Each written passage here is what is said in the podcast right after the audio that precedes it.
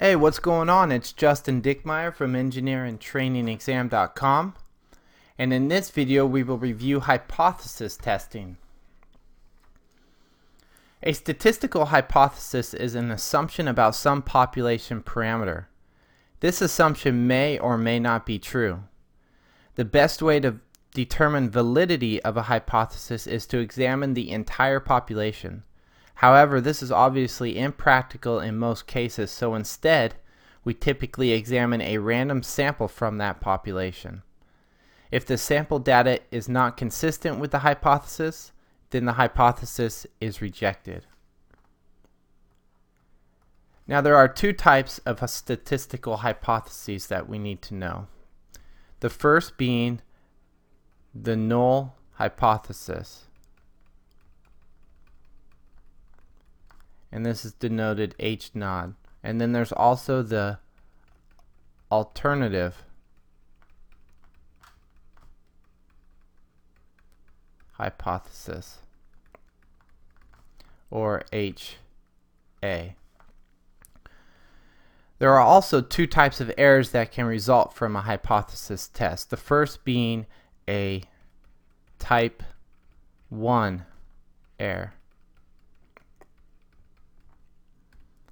Now, a type 1 error occurs when we reject a null hypothesis when it is true. The probability of committing a type 1 error is called the significance level, or alpha, and is often denoted with an alpha. So alpha is the probability of committing a, a type 1 error, and that's known as the significance level and we'll define all these terms a little bit more as we move on.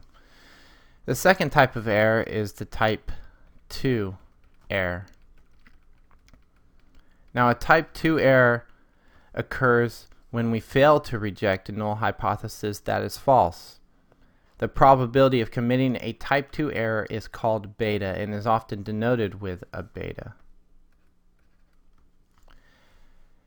Now, the most common statistical or the most common hypothesis testing that we will encounter is that of testing a mean.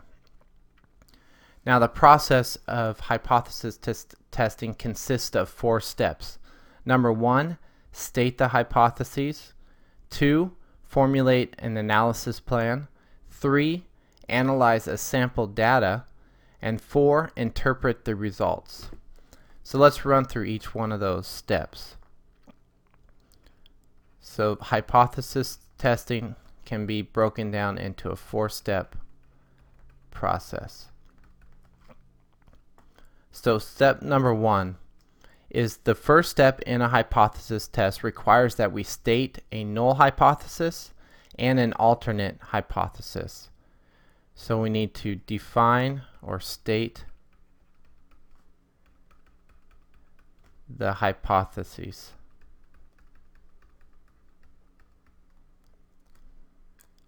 And this is a uh,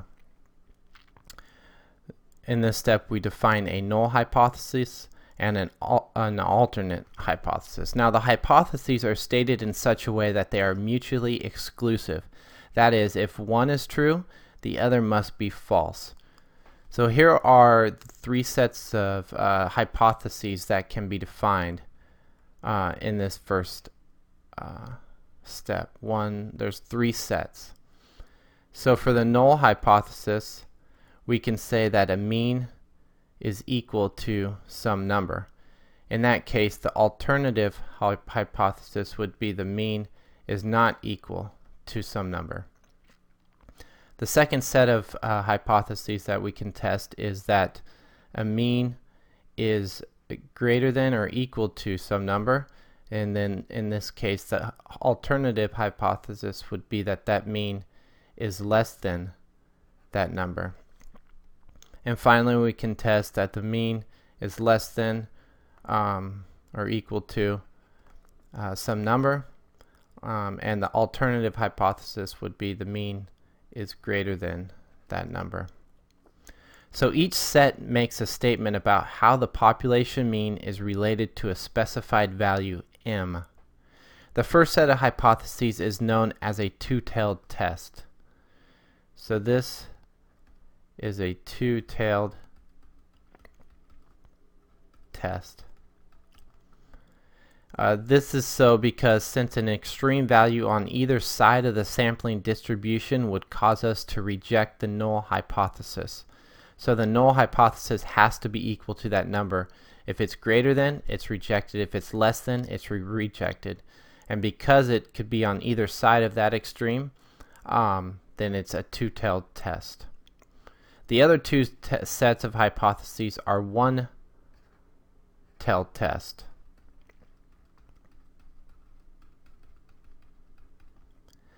And since an extreme value on only one side of the sampling distribution would cause us to reject a null hypothesis. So that's step number one. We need to define the hypotheses. Let's go on to step number two.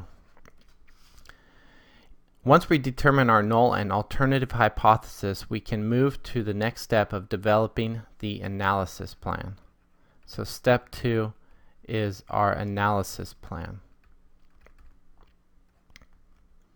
The analysis plan outlines how to use the sample data to accept or reject the null hypothesis.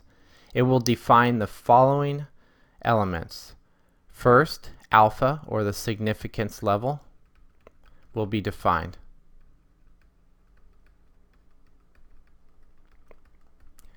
So the significant level, uh, often we choose the significance level equal to 0.01, 0.05, or 0.10, but in reality, it can be any value between 0 and 1. Now the second thing uh, we need to define is the test method. And uh, we will use the one sample t-test to determine whether the hypothesized mean differs significantly significantly from the uh, observed sample mean. So our testing method, and most of the times you would use the one sample t-test, though there are others out there.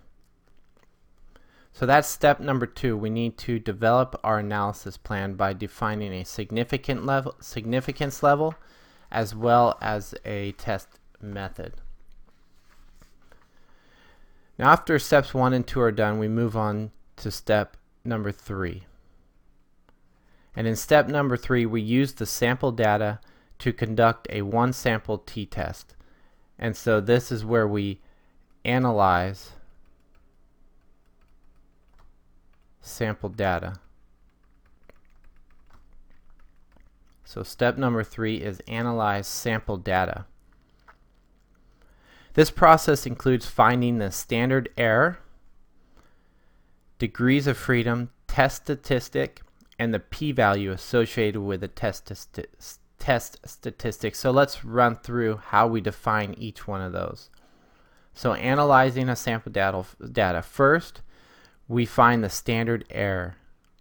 And we've defined this in previous tutorials, uh, specifically in the t-distribution tutorials and the sam uh, sample error simply is the standard sample standard deviation divided by the square root of the number of samples. The next thing we need to find is the degrees of freedom, which we've defined also before, which is simply the number of samples minus 1. Uh, finally, uh, the test is uh, the test statistic is a t-score defined by the following equation. t is equal to x bar minus the mean divided by the standard error.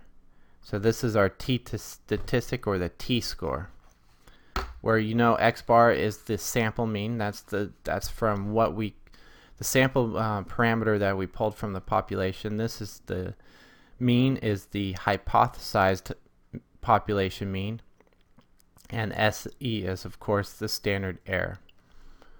We then uh, determine the p-value using the t-distribution tables. So we uh, finally determine the p-value using the t distribution tables. The p-value represents the probability of, of, of, observing a sample statistic as extreme as the test statistic. So if the sample findings are unlikely given the null hypothesis, we will reject the null hypothesis. This involves comparing the p-value to the significance level that we defined in our analysis plan. Now, we will reject the null hypothesis when the p-value is less than our significance level. So when the p-value is less than alpha or our significance level, then the null hypothesis is rejected.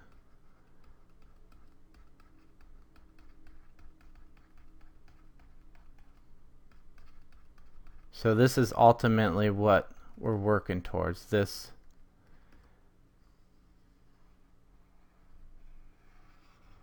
this information or this uh, this conclusion. And that's essentially step number four where we where we interpret the results. So let's run through an example. Let's let's do a little hypothesis testing here. Let's say an engineer has developed a new energy efficient mower engine. He claims that the engine will run continuous, continuously for 5 hours or 300 minutes on a single gallon of regular gas. Suppose a simple random sample of 50 engines are tested. The engines run for an average of 295 minutes with a standard deviation of 20 minutes. So let's state the null hypothesis that the mean runtime is 300 minutes against the alternative hypothesis, hypothesis that the mean runtime is not 300 minutes. Let's use a significance level of 0.05 and let's write down all the information that we were given. So the engineer claims that uh, the mower will run continuously for 5 hours or 300 minutes. So the population mean or that this is in case going to be our um, also our null hypothesis because that's what we're testing. So population mean and the null hypothesis is 300 minutes. Our, our uh, samples, we pulled 50 random engines out of a uh, population of engines. And in that, in that uh, number of tests, the average runtime was 295 minutes with a standard deviation of 20. Once again, our significance level is 0.05. So if we find a um, p-value that is less than 0.05, then we're, we are going to reject our null hypothesis that the mean runtime is not 300 minutes. So let's uh, let's just run through the four-step process of hypothesis testing. The first step is the first step is to state the null hypothesis and the alternative hypothesis. So we've already done that. Um, the null hypothesis is that the mean is equal to 300 and the alternative is that the mean is not 300 minutes. These hypotheses constitute a two-tailed test. The null hypothesis will be rejected if the sample mean is too big or if it is too small. Now, our second step, step two, is to formulate our analysis plan. We will use the one sample t-test with a significance level of 0.5 which was given in our problem. So our analysis plan is simple.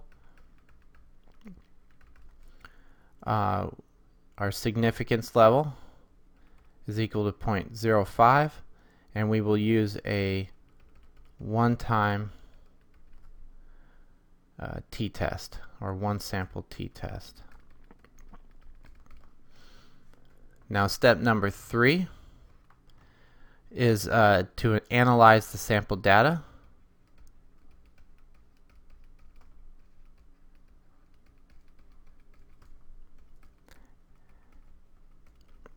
Now using the sample data we compute the standard error, the degrees of freedom, and the t-score test statistic to finally get a p-value. So the standard error in this case is equal to uh, s over the square root of n, which is equal to um, 20 divided by the square root of 50, which is equal to 2.83.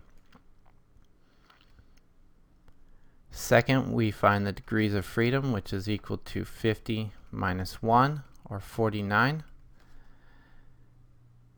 And then finally, we find the t-score, which is equal to x bar minus the population mean, or the stated population mean, or the null hypothesis, divided by SE, which is equal to 295 minus 300 divided by 2.83 and that's equal to 1.77.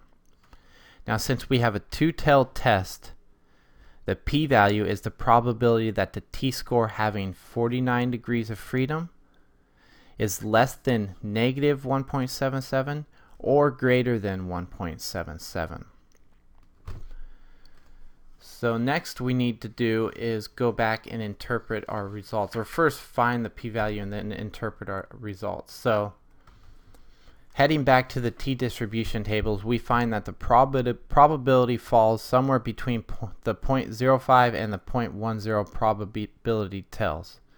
So right off the bat since it runs higher than 0.05 and less than 0.10 uh, we can go ahead and visually see that it falls somewhere around 0.085 and that is going to be greater than 0.05 and because of that uh, since the p-value 0.05 is greater than the significance level of 0.05 we cannot reject the null hypothesis So that's all I got for you guys. That's hypothesis testing. I hope you guys uh, learned a little bit or uh, had a nice review. If you guys have any questions, hop on over to engineeringtrainingexam.com and shoot me an email, some feedback, uh, and I'll be glad to answer and help you guys and guide you in any way. All right? So for now, you guys take care. All right? Bye.